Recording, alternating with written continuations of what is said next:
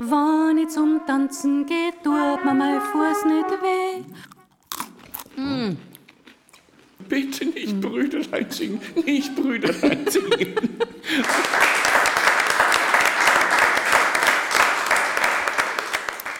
Also grüß Gott und herzlich willkommen heute zur letzten Kettenreaktion Nummer 10.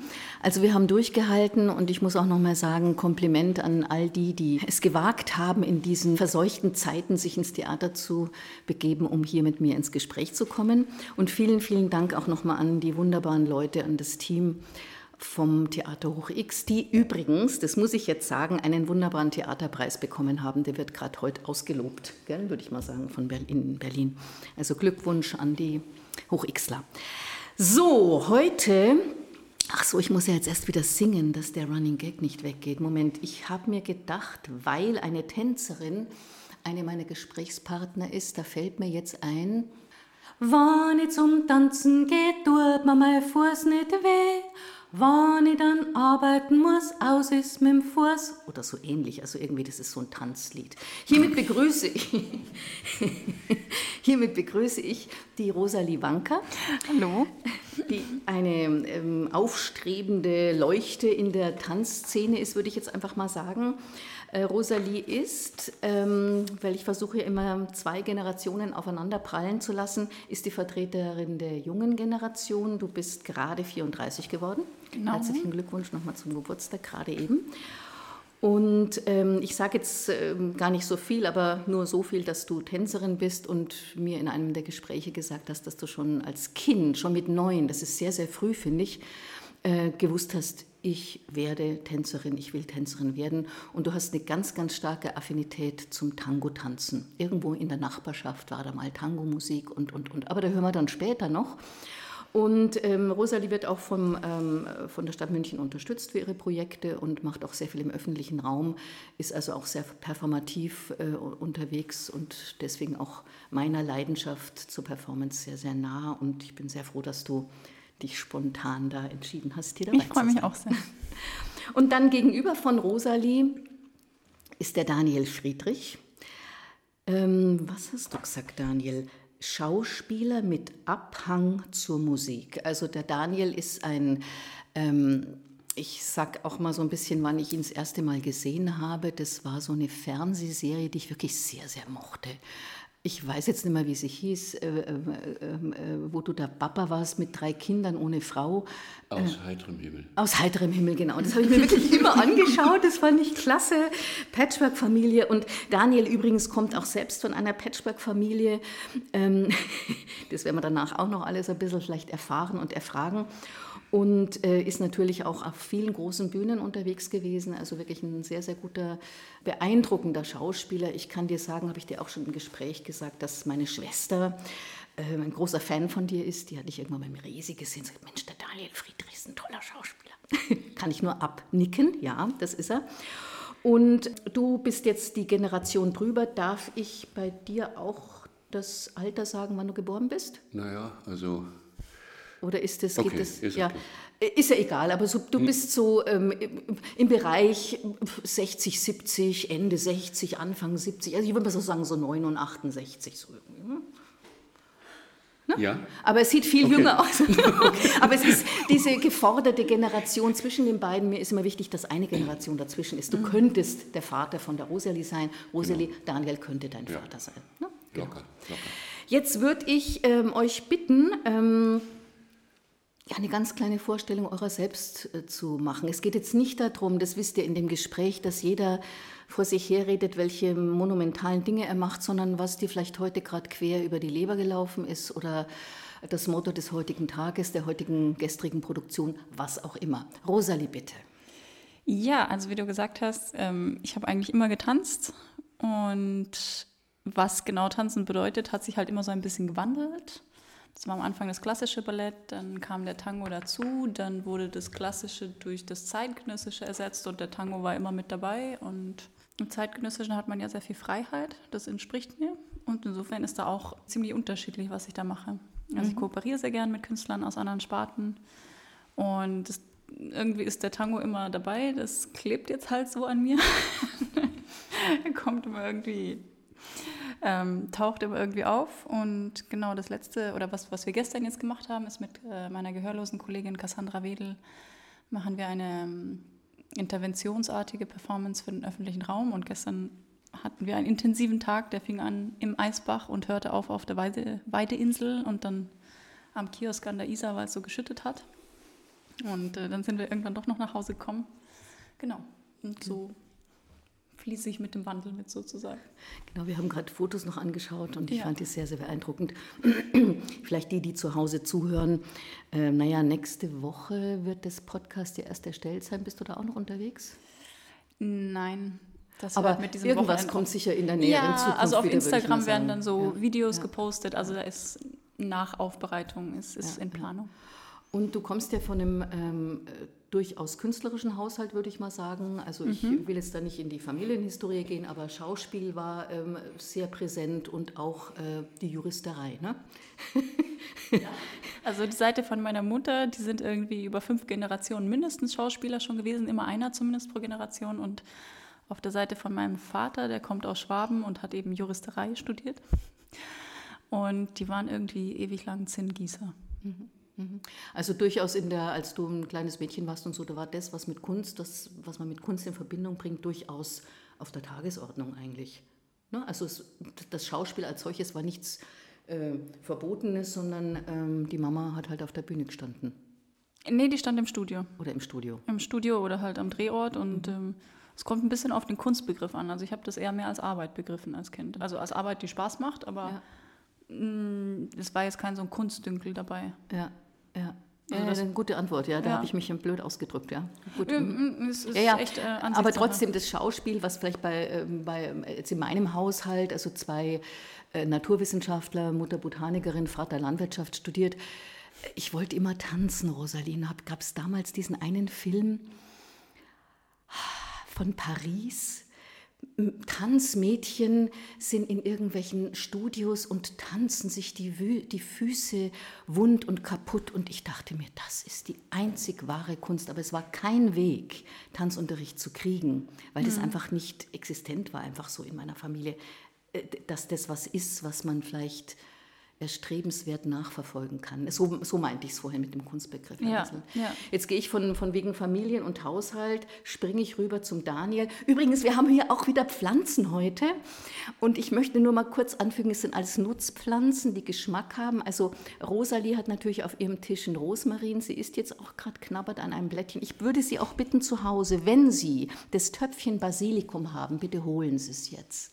nehmen Sie ein Blättchen, nehmen Sie es in den Mund speicheln Sie es ein und genießen Sie mit uns irgendein Kraut, das bei Ihnen wächst. Also, jetzt aber zu Daniel. Daniel, du hast übrigens eine Minze bei dir. Ja, die kann ich empfehlen. Also für Heiserkeit oder Fieber, ich weiß nicht, kühlen Tee. Zu deinem, wo kommt, wo, wem, also mir hat man früher immer gesagt, ich bin auf dem Land groß geworden, auf dem, auf dem, auf dem, äh, neben am Bauernhof, ähm, also bei Bauern und die kamen dann immer und ich war so ganz erblasse und dann ist dann immer so eine große Bauernhand gekommen vom Nachbarn, hat mir in die Wange gezwickt, weil ich so blass war. Mei, was bist du blass, wem kehrst du? Am Geiersberger, ja. Am Ge so, jetzt weg von mir zu Daniel, Entschuldigung. Ähm, Daniel, was, aus wem kehrst du? Du, ich bin noch ein Ruinenkind. Also meine ersten fünf Jahre habe ich in Berlin verbracht äh, und direkt neben einer Ruine, neben einem Krater oder Hausresten und das hieß immer nicht in den Keller gehen, weil da können noch Bomben liegen und natürlich waren wir immer im Keller, weil da unten gespielt. Bin, äh, bin ein 49er Jahrgang bis 54 in Berlin gelebt, das war eine spannende Zeit. Ähm, das Berlin, so wie es damals war, gibt es natürlich nicht mehr heute, das ist klar. Und ähm, dann irgendwann über Augsburg in Wiesbaden gelandet. Da war ich dann neun. Und mit neun Jahren habe ich zum ersten Mal diesen Beruf, Beruf ausgeübt, den ich bis heute betreibe. Ja, du hast ja gesagt, Abhang zur Musik. Ich spiele noch Gitarre und ein bisschen Flügelhorn und habe eigentlich seit meinem neunten Lebensjahr bis äh, jetzt 72 nichts anderes gemacht als Musik und Schauspiel. So ist es. Und dein Elternhaus, also wie gesagt, von dem ja. her an, mit was bist du so groß geworden? Ich glaube, mit der viel Papa, Musik. Mit der Papa Musik. war ja Opernsänger. Ja, mein Vater war Opernsänger, genau. Und meine Mutter Musiklehrerin, Deutsch, Geschichte. Und äh, meine Mutter hat immer alle zusammengebracht. Die hat auch meinen Vater mit eingebaut und die Kinder. Und eines Tages musste ich Waldhorn spielen und mein Freund auch. Und dann wurde das halt einfach unser Instrument, weil das Orchester von meiner Mutter hat das gebraucht, das Waldhorn einfach. Ne? So. Und in der Zeit hast du das da gerne gemacht oder war das dann eher so, jetzt muss ich für die Mamas Waldhorn ausbacken, mag ich nicht oder so? Oder hast du es dann gleich immer gemocht? Wir haben sehr schnell Vorteile ge davon gemerkt, denn wir konnten jeden Montag äh, vom Schulbalkon äh, einen Zapfenstreich spielen im Quartett. Das heißt, die erste Viertelstunde war schon mal blau. Musste man nicht lernen. Also solche Sachen waren ganz angenehm. Wobei die ersten zwei Stunden bei mir immer relativ schwierig waren, weil ich dann äh, später Bandmusik gemacht habe und dann die ersten zwei Stunden gehörten auch eher so dem Ausschlafen. Also Musikhaushalt, Schauspielhaushalt durchaus, also diese Begrifflichkeiten, das war jetzt nicht irgendwie das, ui, das ist nur ganz fern, sondern das war irgendwie doch da oder präsent. Wenn jetzt, Daniel, ähm, du mit deinem, ähm, deiner Minzpflanze sitzt in einem Café, das macht man ja jetzt im Moment überall in allen Cafés, man kann ja wieder draußen sitzen, die meisten Restaurants haben ja irgendwie so Nutzpflanzen jetzt, dass man sich dann die Suppe selber nochmal würzen kann. Und jetzt kommt diese wunderschöne, ähm, rothaarige, darf ich sagen, äh, gerade eine Performance machende Tänzerin vorbei, will sich ein bisschen ausruhen und setzt sich jetzt zufällig an deinen Tisch äh, was ist die erste Frage, die du an diese Frau stellen würdest? Du hast sie gerade tanzen gesehen. Magst du mal an meinem Pfeff Pfefferminz schnuppern? Besonders bei Hitze sehr erfrischend und äh, macht gute Laune. Ich glaube, da würde ich mich umsetzen. hm. Äh, äh, andersherum. Äh, Rosalie, du sitzt in einem der einschlägigen Münchner Cafés ist, bei deinem Rosmarinpflanzerl und es kommt dieser gut aussehende Herr vorbei, der ähm, ein Textbuch in der Hand hat, weil er gerade den Text lernt für seine. Also das siehst du natürlich sofort. Ne? So, ne? Er setzt sich zu dir, weil halt kein anderer Platz mehr ist. Was ist die erste Frage, die du an diesen Menschen stellst, an diesen durchaus spannenden Herren? Welches Stück? Iphigenie auf Tauris. Welche Rolle? Orest. Hm? Welcher Schriftsteller? Goethe. Kurze Pause bitte, kurze Pause. Äh, kriegen Sie jetzt keinen Kulturstress zu Hause? Kurz die Augen schließen, schauen, Iphigenie auf Tauris. Ich habe auch keine Ahnung, ich habe nämlich null die Bildung. Ich habe zwar Abitur, aber ich habe nicht viel mitbekommen. Von wem? Was passiert? Ähm, Moment, zehn Sekunden, Augen zu und selber denken. Nicht, nein, nicht Wikipedia, nein. Selber denken. Ich habe keine, ich habe keine Ahnung. Ich war auf der französischen Könntest du Schule. in einer Minute den Inhalt von Iphigenie auf Tauris sagen? Eine ja, Minute. Eine Minute, also so viel kann ich sagen, dass sie da landet bei dem Thoas, äh, einem Wilden auf dieser Insel. Die ganze Familie ist ja vom Tantalus äh, irgendwie äh, verflucht und, und der Orest hat ja den, die Eltern umgebracht. Und mit seinem Freund Pylades landet er auf dieser Insel und trifft dort seine Schwester, die Elektra gibt es auch nicht mehr, die ist geopfert worden ähm, und er kann es nicht glauben, dreht durch, weil er eigentlich denkt, er stirbt dort auf der Insel auch wie die ganze Familie, geht zugrunde. Es gibt ein Happy End, der Thoas lässt sie alle ziehen und ähm, die, die drei Familienmitglieder, die übrigen, sind vereint. Ich bitte jetzt alle zu Hause zu klatschen. Das fand ich sensationell. Wir dürfen jetzt hier auch klatschen für die kurze Erklärung.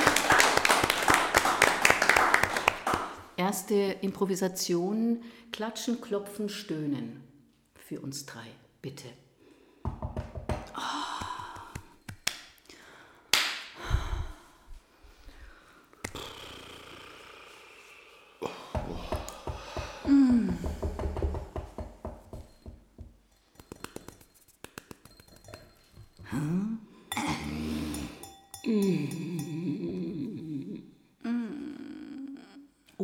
Jetzt leicht ähm, sinnlich. Wir hören wieder. Stöhnen geht ja ganz oft wohin, wo es ganz schön ist. Dein Vorschlag. Ja, das weiß ich. Ich habe aber gerade gemerkt, du stöhnst aber so schön, Rosalie. Rosalie, ähm, fährst mal, du einen SUV oder würdest du einen SUV fahren? Nein, nein. Also ich habe den Führerschein in zehn Tagen gemacht und ich habe ihn gekriegt, frag mich nicht warum. Und seitdem habe ich nie wieder ein Lenkrad angefasst. Teile der Ausbildung waren in einem SUV. Ich fand es schrecklich. Ich fand den Golf viel besser. Diese Frage wollte Daniel an dich stellen. warum gerade diese Frage, Daniel? Ähm, weil sie mir jetzt viel sympathischer ist. ich ärgere mich mit meinem Fahrrad über alle SUVs. Ja, so schön. Wir uns alle. Also Sie zu Hause, die jetzt diesen Podcast hören, gehen Sie bitte in sich. Wenn Sie ein SUV fahren, bitte hören Sie auf. Spenden Sie für einen guten oh Zweck. Oh Gott, das wird jetzt ganz politisch. nee, ähm, es ist nicht mehr zeitgemäß. Es ist nicht mehr zeitgemäß. Also das ich habe das Gefühl, ich weiß nicht, habt ihr eine Ahnung, wann das angefangen hat, dass, dass äh, die Autohersteller äh, kleine Automodelle aufgeblasen haben, dass sie so groß werden? Ich verstehe. Ich immer schon, immer schon. Mein Vater hat das erste Auto, war ein Lloyd. Lloyd, Leukoplast, äh, genau. Leukoplast Bomber. Lloyd 500 äh, Kubik und ähm, ja, da waren wir zu, Moment, fünft drin gesessen. Kann man sich kaum noch vorstellen. Und jetzt ist es halt so ein, so ein Monsterschiff. Es wird immer alles größer. Das ist einfach so das Gesetz. Unser, unser Leben verläuft so. Ähm, nach dem Gesetz immer schneller, höher, weiter, besser. Und es äh, ist halt einfach die falsche Richtung. Apropos schn schneller, höher, weiter, besser. Ähm, ihr habt das ja auch, ähm, also Daniel im, im Schauspielbereich und Rosalie im Tanzbereich natürlich vorwiegend schneller, höher, besser. Also die Sache mit dem Vortanzen, Vorsprechen, beweisen, dass man gut genug ist, dass man ähm, ja, wie gehst du mit sowas um, Rosalie, bei Vortanzereien? Ich weiß, dass du vorwiegend, da möchte ich jetzt eben auch so ein bisschen hinkommen, wo jeder vor allem im Arbeiten und im, im Denken mit seiner Kunst ist. Ich weiß, dass du sehr viele oder vorwiegend eigene Sachen machst, mhm. ähm, aber hast ja angefangen, glaube ich, auch Bosel Stiftung und dann die diversen eben Vortanzreihen. Mich würde ein bisschen so die Sache mit der Angst, die Sache mit dem, was beweisen müssen, die Sache mit der Leistungsfähigkeit, das ist jetzt keine Einzelfrage, aber pick dir irgendwas raus, äh, was du da vielleicht erzählen magst oder kannst. Puh, ich denke, also das ist auch sehr eine Trainingsfrage. Also wo ich so gedrillt aus dem klassischen System rausgekommen bin, hatte ich das einfach drin und das war normal, dieses dauernd bewertet werden. Und da war einfach nicht sehr viel Platz und auch nicht sehr viel Zeit dafür, ob mir das jetzt persönlich gut tut oder ob das für ein Kind oder eine Jugendliche gut ist oder so. Und dann mit dem zeitgenössischen Tanz, da war das halt dann auch irgendwie, soll ich sagen, wir waren eine gute Gruppe in der Uni und wir sind dann halt auch Vortanzen gefahren und so, auch vollkommen bescheuert. Irgendwie 24 Stunden nach Stockholm für 40 Euro und äh, eine Audition, wo dann 250 Leute da waren und also überhaupt keine Chance, dass man dann den Job irgendwie kriegt, aber es hat halt irgendwie zum Abenteuer dazugehört. Und irgendwann habe ich dann halt meine eigenen Sachen gemacht und seitdem muss ich dir sagen, bin ich in Auditions ziemlich schlecht. Mhm. Also ich habe in letzter Zeit wieder zwei, drei gemacht und ich war einfach nur schlecht. Ich bin ziemlich unkoordiniert in der Gegend rumgelaufen. Und das ist, ähm, ich, also ich glaube, ich persönlich, ich drin, also ich bin kein so ein Competition-Typ. Mhm. Und ähm, nachdem ich das Training nicht mehr habe, hat das nicht so gut geklappt. Mhm. Also ich füge auch immer gern so ein paar Sachen von, von meinem äh, sensationellen Werdegang ein. Also ich habe immer versagt bei solchen Sachen. Ich weiß noch eine Vortan äh, Vorsprecher, Tanzerei, ich, damals meinte ich noch irgendwie mit Bewegung vor allem. Ich weiß noch, ich war da sehr krank gewesen, war dann wieder gesund und dann dachte ich mir, ich gehe jetzt, ich hatte eine Produktion von Jan Fabre gesehen. Das war für mich der Inbegriff von existenziellem. Boah, und da bin ich tatsächlich dahin gefahren, weil bei mir gerade eine Tänzerin gewohnt hat, bin ich mitgefangen. So, und habe dann, ähm, es, es hieß, die suchen auch Schauspieler und man soll was vorbereiten. Und ich dachte, na, ich kann eh so toll improvisieren, ich gehe da einfach hin und, be und beeindrucke den. Und ich weiß noch, ich stand da auf der Bühne, Jan Fabre mit seinem ganzen ähm, Heer und es war so peinlich, was ich gemacht habe. Es war so grandios, furchtbar. Ich hatte nichts vorbereitet. Ich wusste nicht, was ich, was der will, und ich wusste auch nicht, was ich ihn äh, äh schrecklich. Und immer war, gab es sowas. Ich habe einfach, ich bin sensationell, sensationell habe ich da versagt. Immer. Ja, entweder habe ich zu viel gemacht oder zu wenig. Zu viel geredet jetzt auch schon wieder. Daniel, ich weiß, dass du einige sensationelle Geschichten hast. Ich fange mal beim Abitur an. Darf ich das bitte noch wissen, wie du dein Abitur geschafft hast? Mit, mit, Hil mit Hilfe meiner Freunde und Kollegen, weil Mitschüler, weil allein hätte ich es nicht geschafft. Ähm, das, der, das Beste war daran, dass ich in Sozialkunde ins Mündliche musste, weil ich mit dem Schnitt von 4,5 in Sozialkunde dann irgendwie eine 6 hatte. Und das wäre der Tod gewesen. Und ich musste, ich musste dann wirklich ins Mündliche und bekam dann dann Vierer in Sozialkunde. Damit habe ich das Abi geschafft. Das war mein großes Abi-Erlebnis. Und jetzt bei dir mit, ich finde es wunderbar, also in Sozialkunde. Mhm. Jetzt ähm, noch ein bisschen zu diesem Angstfaktor oder zu diesem Vorsprechen. Oder wie, wie verhältst du dich da? Du hast ja sehr viel... Ähm, ich denke auch schon durch, Vorspruch, ja, durch Vorsprechen auch deine Jobs dann bekommen, oder? Es hört nicht, hört nicht auf. Ich habe es nicht geglaubt. Ich habe gedacht, ich bin doch jetzt 72, jetzt muss ich nach Berlin zum Casting. Ihr kennt mich, ihr wisst, wie, wer ich bin, man sieht mich. Und, ähm, aber nein, das muss ja dann stimmen mit, der, mit dem Cast und ähm, mit der Figur und so. Ja, und das will man dann sehen. Und dann fährt man halt in Corona-Zeiten nach Berlin zum Casting und ähm, ja. Und also das war jetzt gerade gewesen, ne, für eine dann Rolle. vor und da muss man sich schon sehr zusammenreißen und muss irgendwie für sich so einen Switch finden, wo man sagt, ich mache das deswegen. Und ähm, da habe ich Gott sei Dank eine ganz gute Methode entwickelt. Ich ähm, möchte ja Menschen begegnen, das wird mir immer wichtiger. Und ich habe gedacht, ich treffe da Menschen, mit denen ich vielleicht arbeiten werde.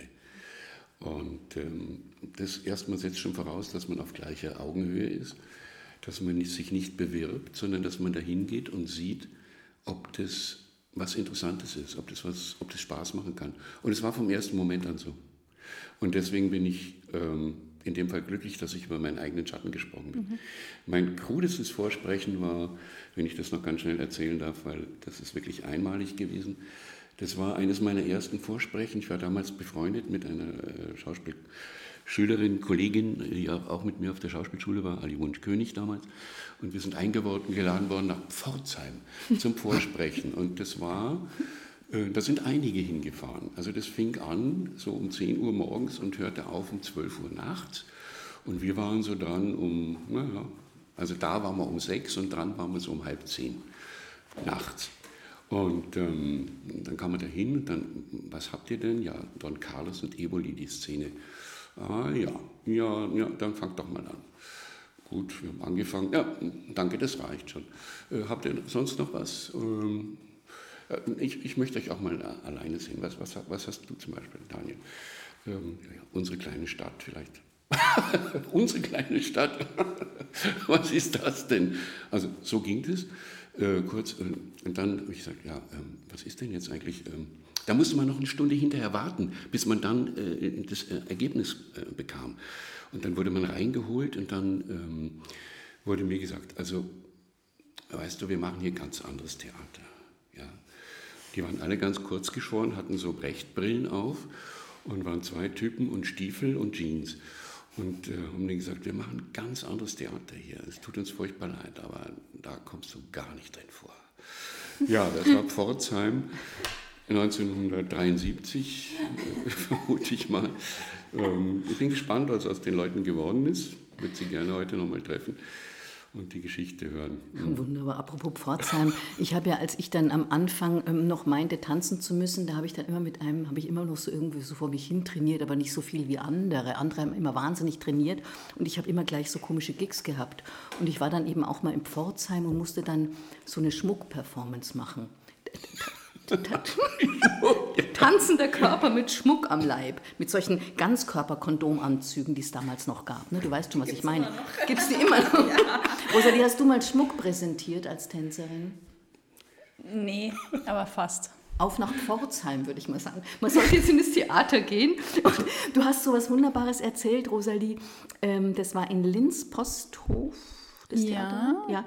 Ähm, dieses, wie komme ich wohin, wo ich hin möchte. Und du hast ah. ja so eine ah. Chutzpe, da muss ich mir wirklich sagen, da möchte ich mir noch mal eine Scheibe von abschneiden, hast du mir so erzählt, einfach das Theater zu stürmen und zu sagen, ich gehe jetzt dahin und ich bin jetzt, ich bin wichtig für euch, ich muss an dieses Theater.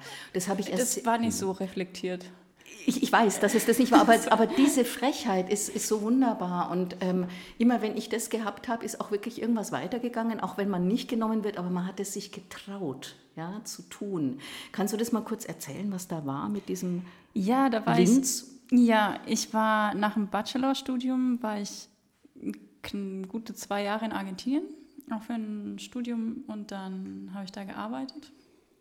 Und als ich zurück bin, war ich nochmal in der Company von der Uni und da habe ich meine Kollegin Tamara wieder getroffen. Und mit ihr habe ich angefangen, eigentlich dann meine Stücke zu entwickeln, also mit ihr zusammen erstmal. Und ähm, dann haben wir uns halt überlegt, okay, wie, wir haben jetzt ein Stück, wie kriegen wir das auf die Bühne? Und ähm, dann meinte irgendein Schauspielkollege auch, wir sollen irgendwie in den Posthof gehen. Das ist das bisschen so ein Profil wie die Muffathalle, aber halt kleiner natürlich, weil es Linz ist. Und wir sollen da hingehen und unser Stück irgendwie dem Chef zeigen, irgendwie näher bringen und ähm, fragen, ob wir da auftreten dürfen. Und das haben wir dann so gemacht und sind da rein und haben nach dem Chef gefragt. Und dann haben, hat uns auch eine Sekretärin irgendwo vor der Tür abgestellt und ist dann gegangen und kam nie wieder. Und wir dachten schon, die verarschen uns jetzt da gerade voll. Bis äh, die Tür aufging und der Chef tatsächlich rauskam. Und wir haben den dann so angeguckt, also zwei Mädels, wir waren 23, glaube ich. Und dann haben wir gefragt, sind Sie der Willi Steiner? Also der Programmchef, nicht der Chefchef. Der so wie ja. So, ja, haben, haben Sie fünf Minuten für uns? Und dann haben wir ihm da ganz äh, enthusiastisch von unserem sieben Minuten langen Stück erzählt, das dann natürlich am Ende eine halbe Stunde dauern sollte. Und ihm irgendwelche ganz verpixelten Probenvideos gezeigt. Und wir haben da tatsächlich dann äh, einen Auftritt gekriegt. Und das dann, also die nächsten fünf Jahre durften wir dann da auftreten mit euren, unseren Neuproduktionen und haben da auch sehr gute Konditionen gekriegt, weil wir wurden tatsächlich ein bisschen bezahlt und wir hatten halt das ganze technische Team zur Verfügung und konnten da dementsprechend Licht machen und äh, ein gutes Video haben. Und daraus entstand dann unser Sport ähm, Theater erobern gehen. Das hat leider Ach, nur im Posthof so gut funktioniert. Ja, super. Apropos ja. dieses, ähm, wo ich jetzt ein bisschen drauf, drauf raus will, da hast du irgendwie in unserem Vorgespräch, Daniel, so ein gutes Zitat gehabt, dass du als Lehrer dann an der Falkenberg-Schule für Schauspielerei immer weitergegeben hast, als ich dich gefragt habe, was will man eigentlich weitergeben? Und bevor du das jetzt nochmal sagst, würde ich auch die Leute zu Hause bitten, wieder vom Basilikum oder was immer sie vor sich haben, nehmen Sie ein Blättchen, bitte kauen Sie das Blättchen und überlegen Sie einfach mal zehn Sekunden, was kann ich eigentlich?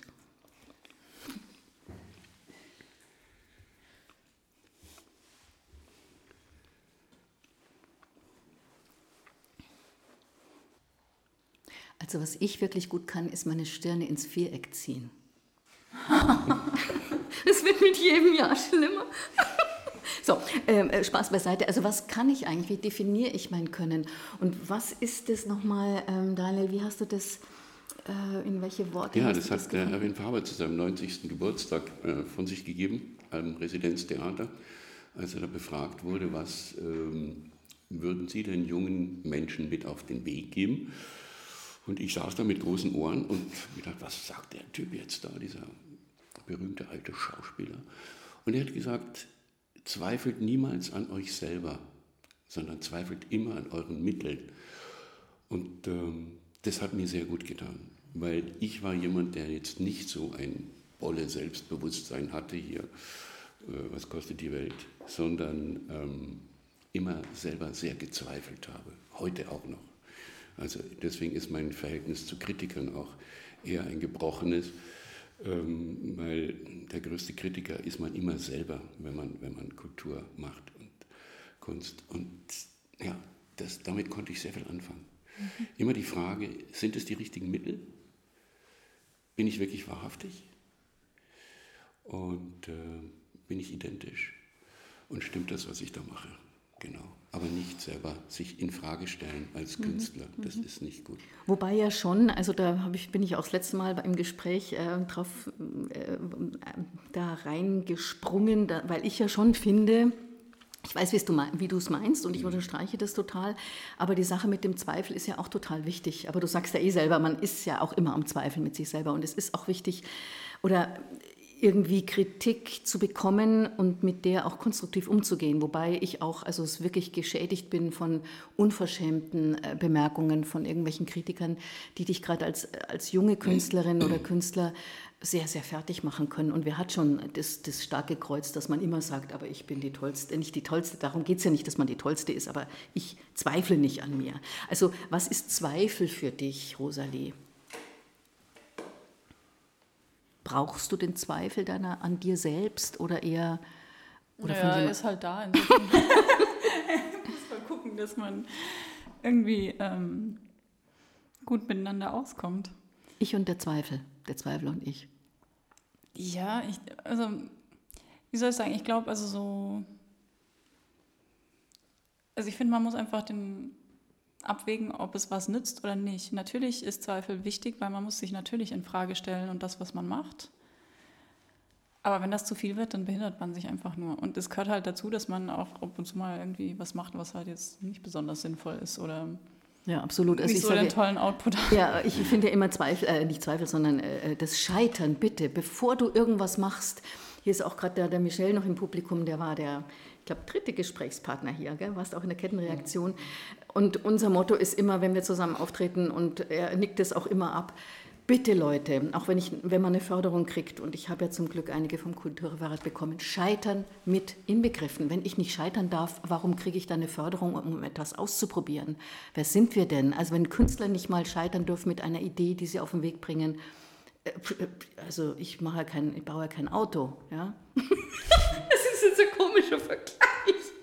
Ich weiß jetzt nicht genau, was ich damit sagen will, aber ich baue trotzdem kein ja, Auto. aber wir, wir, ja. wir, lassen uns ja immer auf Prozesse oder auf, auf irgendwelche Sachen ein, wo, wo der, das, das Ende oder das Resultat, wenn es denn eines hat, irgendwie unklar ist. Ja, und ich glaube, was, um das jetzt zusammenzubringen, was Daniel mit dem wunderbaren Zitat reingebracht hat und du mit deinen Aussagen über den Zweifel und ich mit meinem Gestopsel, dass man dann, wenn ich sage, so, ich tue das jetzt, ich spiele jetzt die Rolle, ich gehe jetzt mit dem Tanzschritt auf die Straße, ich versuche jetzt die Leute in den Band zu ziehen, in dem Moment darf ich nicht zweifeln, dann tue ich das. Und es ist das Richtigste der Welt. Danach ähm, äh, ja, finde ich es schon auch wichtig, dass man guckt, was war das jetzt? Oder ist es überhaupt so angekommen, wie ich das wollte, oder ist ganz was ganz anderes losgegangen?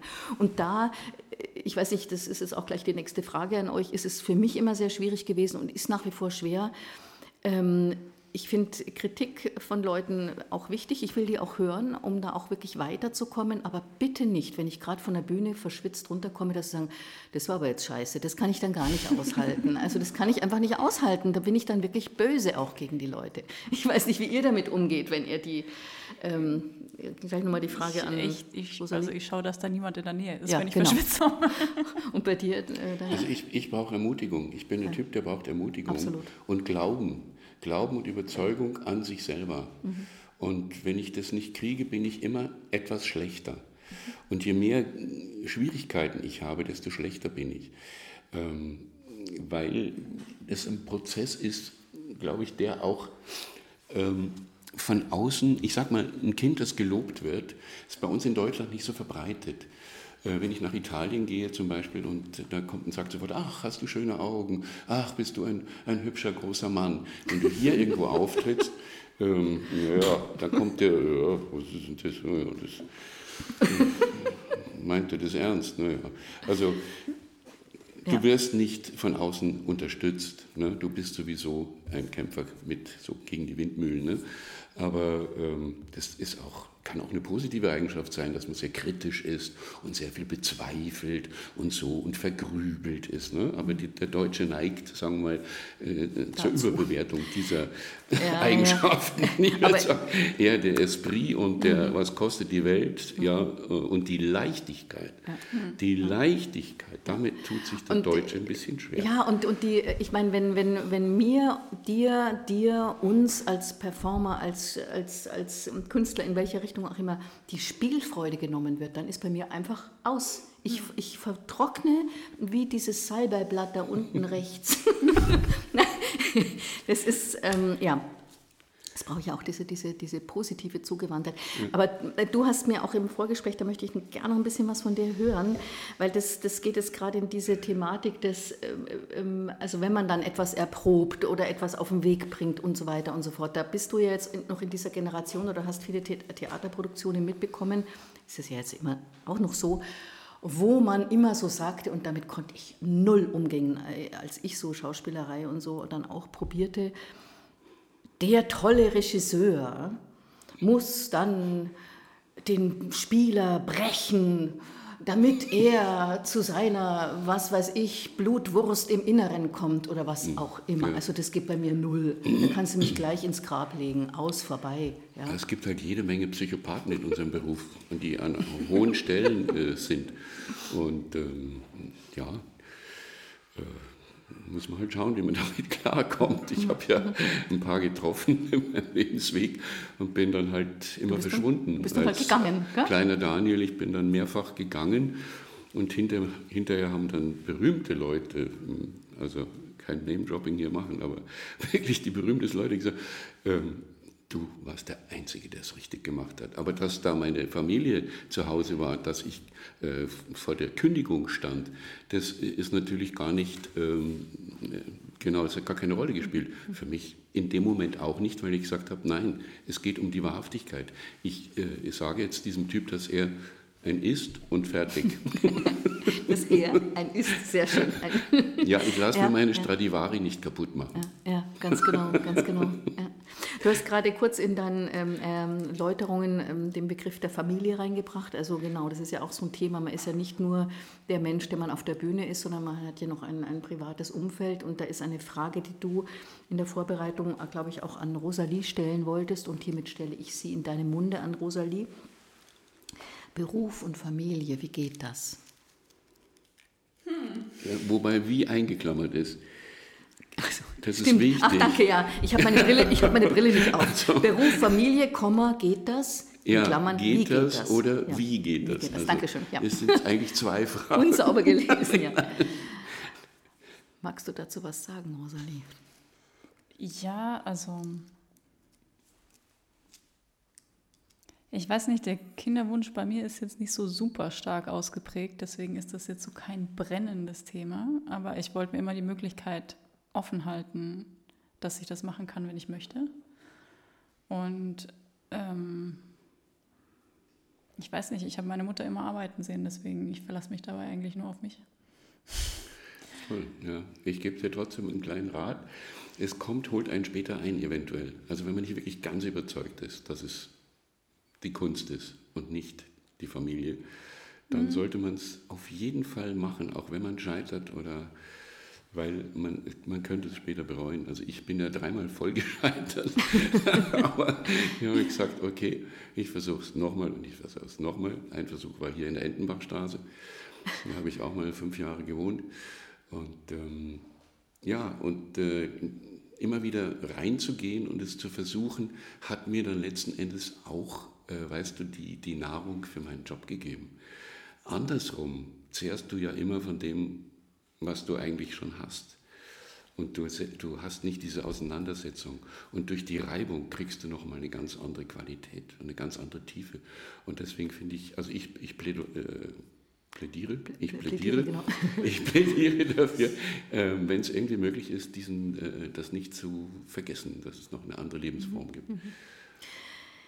Wie ist denn das, Rosalie, wenn du ähm, jetzt ein Projekt entwickelst? Wie, wie säst du den Samen? Also äh, wie, wie kommen Ideen zu dir?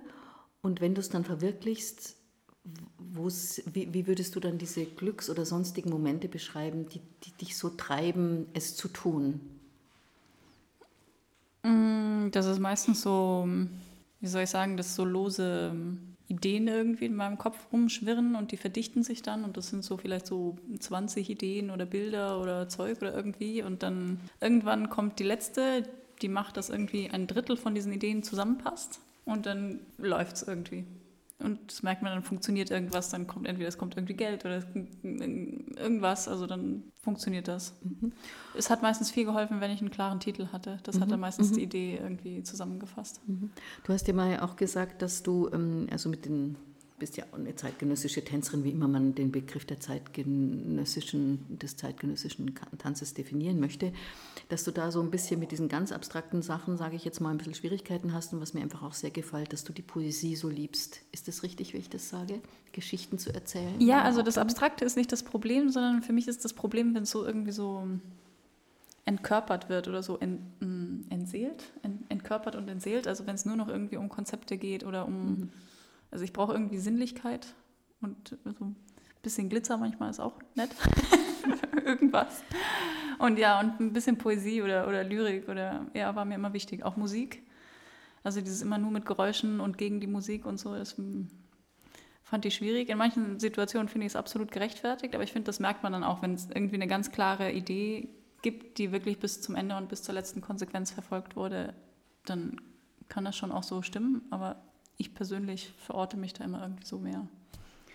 Und ich, ich, ich schätze das sehr. Ich musste jetzt ein Kompliment machen. Ich habe von dir äh, ein Video gesehen auf YouTube, weil ich wissen wollte, wem ich da begegne. Und ich war total geflasht von der Körperlichkeit, von der Intensität.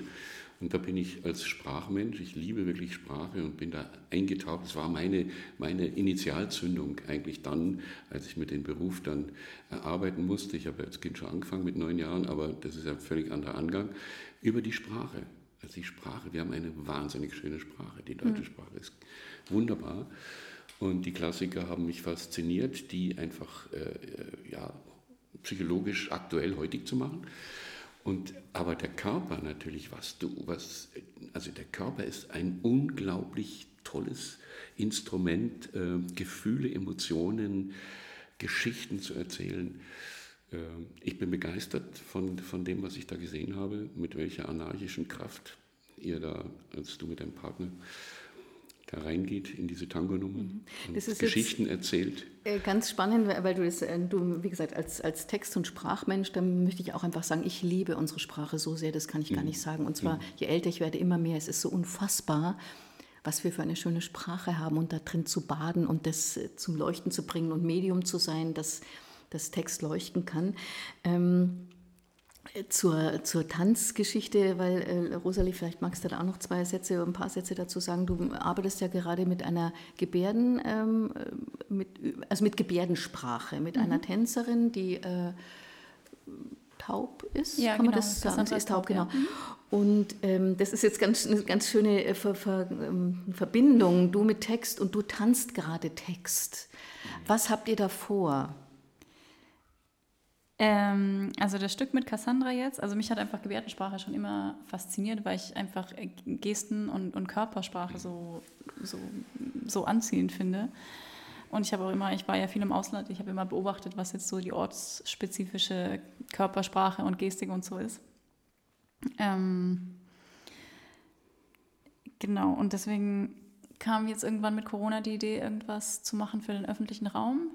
Und dieses dauernd bombardiert werden mit diesen Wörtern in den Medien und in Social Networks und dem ganzen Zeug, ähm, kam in mir irgendwie die, die Idee, etwas zu machen, wo man diese Wörter verwendet, aber sie irgendwie transformiert und dann so praktisch so irgendwie künstlerisch verdaut und dann irgendwie zurück ins Ambiente schießt. Und da fand ich das mit der Gebärdensprache ganz gut und auch, weil ich arbeite sehr, sehr gern mit der Cassandra Wedel eben und dass wir da was zusammen machen. Und es hat also für mich jetzt ganz persönlich so ein bisschen so einen schamanischen Aspekt, etwas zu, zu nehmen, es zu transformieren und dann wieder weiterzugeben. Genau, und zu Text oder zu Sprache wollte ich noch was sagen. Das ist was sehr Komisches. Also ich glaube, durch meine Schauspielmutter bin ich ein bisschen traumatisiert von Texten. oder, oder beziehungsweise von dieser Schauspieler-Entourage, die immer so viel reden und dabei so wichtig sind. Und ich war immer, Entschuldigung, ich war immer sehr froh, dass ich, dass ich Tänzerin bin und dass wir einfach jeden Tag trainieren. Und ich, da finde ich, da weiß man einfach, was man hat. Ja? Also wir stehen im Studio und wir trainieren.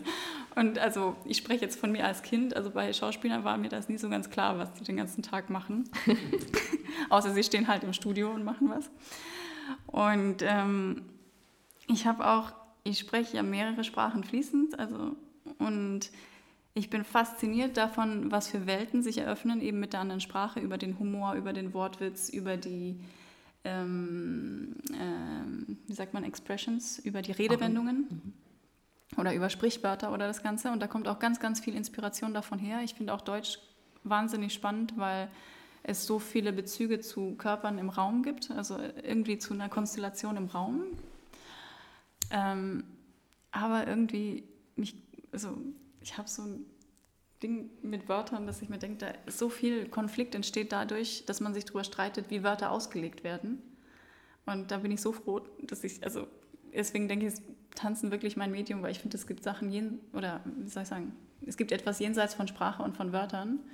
Und ich fühle mich irgendwie durch meinen Tanz mit dem verbunden. Also eine ganz spannende, also ich glaube, wir reduzieren auch oft also in der normalen Kommunikation, dass man alles über die Worte und wie viele mhm. Missverständnisse gibt es denn? Und wie du es so schön beschrieben hast, mit diesen ähm, der Mannigfaltigkeit deiner Sprachbegabung, also dass du in vielen Kulturen ja schon zu Hause bist und warst, das rauszukriegen, wie ein Argentinier, ein Italiener, ein äh, Spanier, äh, was weiß ich was, ein Chinese, Japaner, es ist einfach anders, was dann auch in der Körpersprache sichtbar ist, ne? Mhm. also an, an, Kommunikationsmöglichkeiten. Und das ist eben neben dem Wort, so sehr wir es lieben, jetzt wir zwei vor allem, Daniel und ich. Ich liebe sie auch. Ja, ich, ich weiß, ich weiß, aber ich meine, ich, ich fand so ein Love-Hate-Relationship. Ja, aber ich fand es sehr schön, wie du es beschrieben hast. Das kann ich nämlich so gut nachempfinden, was du da, mhm. was, was da nicht ging früher. Ja, ja, genau.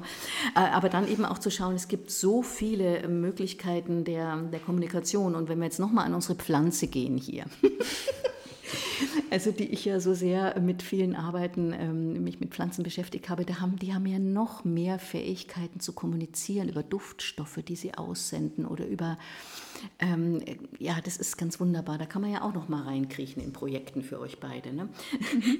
ähm, eine Frage noch von, von Daniel an dich wäre nämlich gewesen, weil ich wollte, wollte ganz kurz noch eure, äh, euer So-Sein oder eure eure Leidenschaft. Ich möchte da tatsächlich Worte von dir hören, äh, liebe Rosalie, obwohl wenn wir jetzt eine Videokamera hätten, äh, würde ich dich bitten, es zu tanzen. Aber was passiert, wenn du dann tanzt voller Leidenschaft? Wie, was äh, ist, bist du dann dem, dem Himmel näher? Wollte Daniel wissen. Was, was ist? Wie ist? Was ist es? Ist es Lust? Ja, da ist sicherlich Lust, außer mir tut halt alles weh. Das passiert relativ häufig. Ähm, das kommt sehr darauf an, was. Und es gibt halt diese Momente, äh, Moments of Grace oder, oder Bliss. Ich, ich, weiß nicht, wie man das auf Sag Deutsch sagt. Moments of Grace oder Grace. Bliss. Also diese ganz besonderen Momente, wo es mhm. wirklich irgendwie fließt. Und da habe ich schon das Gefühl, dass ich irgendwie so in so einer Kommunion irgendwie mit der Welt bin oder dass es mhm. mein, mein Gebet an die Welt ist oder meine Verneigung vor der Schöpfung oder wie ihr das nennen wollt. Mm, du hast es das, ähm, dem ähm, gerade Gebet angesprochen. Da möchte ich gerne noch ganz kurz ein Nädelchen rüberwerfen oder einen Stein zum Daniel.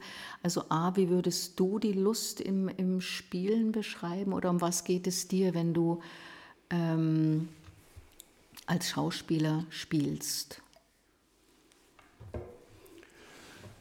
Die Lust beim Spielen, meinst du? Ja. Ja, gut, die stellt sich ähm, dann ein, wenn es gut läuft. Also so ist es. Und dann kommt der Moment wie im Jazz, wo man dann abhebt. Gibt es leider sehr selten. Sagen wir mal in den ähm, städtischen Bühnen oder auch immer. Also in freien Produktionen vielleicht dann noch eher. Aber ähm, ja, ähm, für mich ist es dann wirklich eher in der Musik. Aber ich habe es auch erlebt, ganz konkret in Salzburg als Lopachin ähm, im Kirschgarten da gab es einen Moment, der mich zurückgeführt hat als Neunjähriger, wo ich gedacht habe, ich bin jetzt auf der Straße und spiele. Ich spiele einfach. Weißt du? Und das ist so ein Moment, wo eben, da bist du Kind und da bist du göttlich, da bist du eins mit allem und es ist einfach rund und wunderbar. Und du bist identisch mit der, mit der Figur, Du bist identisch mit dir und das ist ein Moment, der, uh, mhm, der hebt dich nach oben und mhm. ähm, dann stimmt alles. Und, und ähm, ich, ganz kurz noch auf dein ähm, Verhältnis zu deinen Eltern, Schauspielern. ich habe das Gleiche, nur anders. Äh, ich komme ja aus einem, äh, mein Vater war ja Sänger. Ne? Also es ist nochmal verstärkt. Ja? Und ich habe natürlich Ruth hat gefragt, warum bist du nicht Sänger geworden? Also wieso? Nein, unvorstellbar. Ich habe gesagt, wie kann man den Mund so weit aufreißen? Es ist ja grauenhaft. Und ich habe natürlich dann zurückgedacht, wieso ähm, ist es so bei mir? Was habe ich denn da? Traumatische Erlebnisse. Mein Vater hat an der, an der äh, Wickelkommode gesungen, da war ich, das hat mir meine Mutter mal erzählt, Brüderlein, Brüderlein und Schwesterlein. Und der Daniel weinte. Weil das ist einfach so ein Effekt durch die Musik, das geht dem Baby in den Bauch und das fängt an zu weinen. Und das fanden die toll. Das fanden die großartig. Und ich habe mir gesagt, bitte nicht Brüderlein singen, nicht Brüderlein singen. Und das haben sie einfach selber verschuldet, dann Schauspieler draus geworden ist. Und so ist es bei dir wahrscheinlich, aber ich sagte, dieses ewige Text rezitieren. Was machen die da eigentlich? Das ist ja völliger Blödsinn. Ich will in den Körper, hier, da. Weil der Schauspieler ja oft den Körper völlig vergisst, der ist dann nur noch Kopf und das ist ja. Wobei auch die, die neue Schauspielerei, sage ich jetzt mal, das ver, ver, verbeckt ja alles sehr viel mehr. Also der Tanz hat Einkehr gehalten, die Performance, es ist alles äh, eigentlich ja. in den wirklich neuen Formen gibt es ja ganz wunderbare. Ähm, neue Begegnungen einfach auch, in der, wie die Disziplinen sich begegnen. Ja. Aber was ihr beide jetzt wirklich gesagt habt, und das finde ich, äh, äh, ohne das jetzt zu überbewerten oder dass es jetzt komisch rüberkommt, aber tatsächlich diese Suche nach irgendwie einem großen Ganzen oder auch nach diesem sogenannten göttlichen Moment.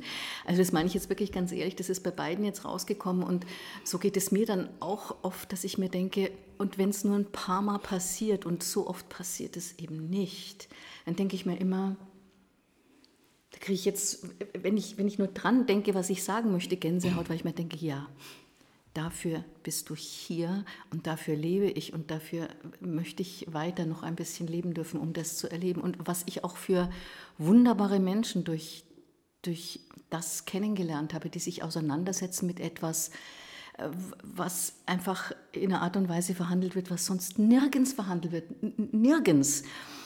Und da bin ich wahnsinnig froh, dass ich auch immer wieder so tolle Leute auch äh, hierher gekriegt habe, die einfach so brennen für das, was sie tun. Ähm, ob sie nun 30, 40, 50, 60 oder 70 sind. Und da kann ich nur hoffen, ähm, dass das weiter so ist. Und da bin ich bin, ich bin sehr voller Hoffnung, dass wir auch nur so irgendwie, sage ich immer, die Welt auch retten können, in, in so eine Art von Gebet zu kommen. Ähm, ich habe jetzt was äh, Kleines vorbereitet. Wir müssen auch ein bisschen auf die Uhr schauen. Ja, genau, die Zeit ist fast weg. Ich habe hier ein. Ähm, ähm Jetzt würde ich gern mit euch über die Distanz erstmal mit unserem kleinen Rosé anstoßen wollen, mit einem großen Dankeschön. Gut, dürfen wir jetzt endlich die Brezeln ja, essen? Ja, genau. Und jetzt geht es immer in die Improvisation, die Breze und ich. Bitte, äh, genau, mit dem Einspreicheln über Rosé können wir jetzt ähm, äh, tönen, ein paar Minuten eine Improvisation, ähm, Rosé trinken, Breze essen, stöhnen, wenn es ja, so schön ist wie gerade, was auch immer. Gerne ein Gedicht rezitieren, äh, keine Ahnung, ja. Und bitte, ähm, wenn ich auf den Tisch klopfe, beginnt die Improvisation.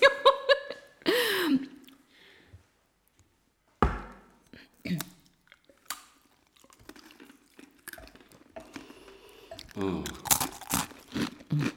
Mm. Mm. Oh. Oh, jetzt ist noch. Mm. Mm. Mm. Mm. Mm.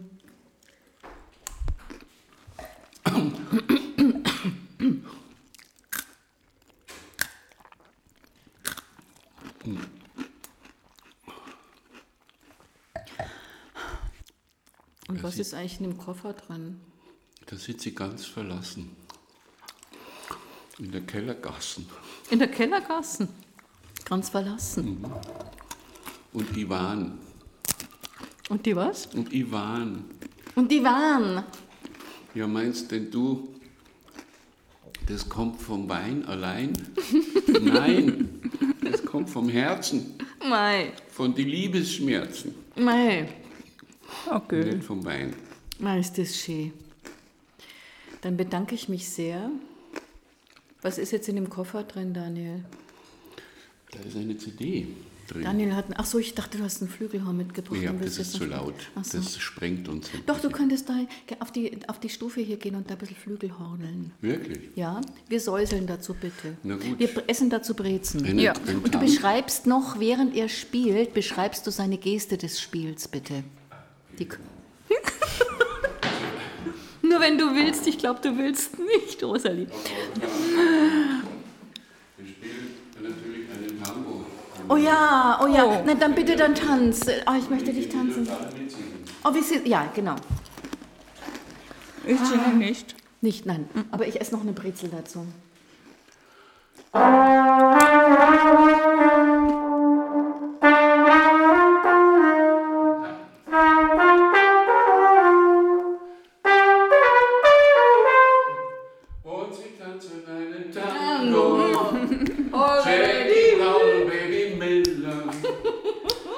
Und er sagte leise, Baby, wenn ich rausgehe, machst du dicht. Ähm, und dann, st- da bestellt er zwei Manhattan. Und doch, da kommt ein Herr mit Kneifer. Äh, Baby Miller musste zittern. Und dann macht sie aus das Licht und so, oder so ähnlich. Hasi Osterwald.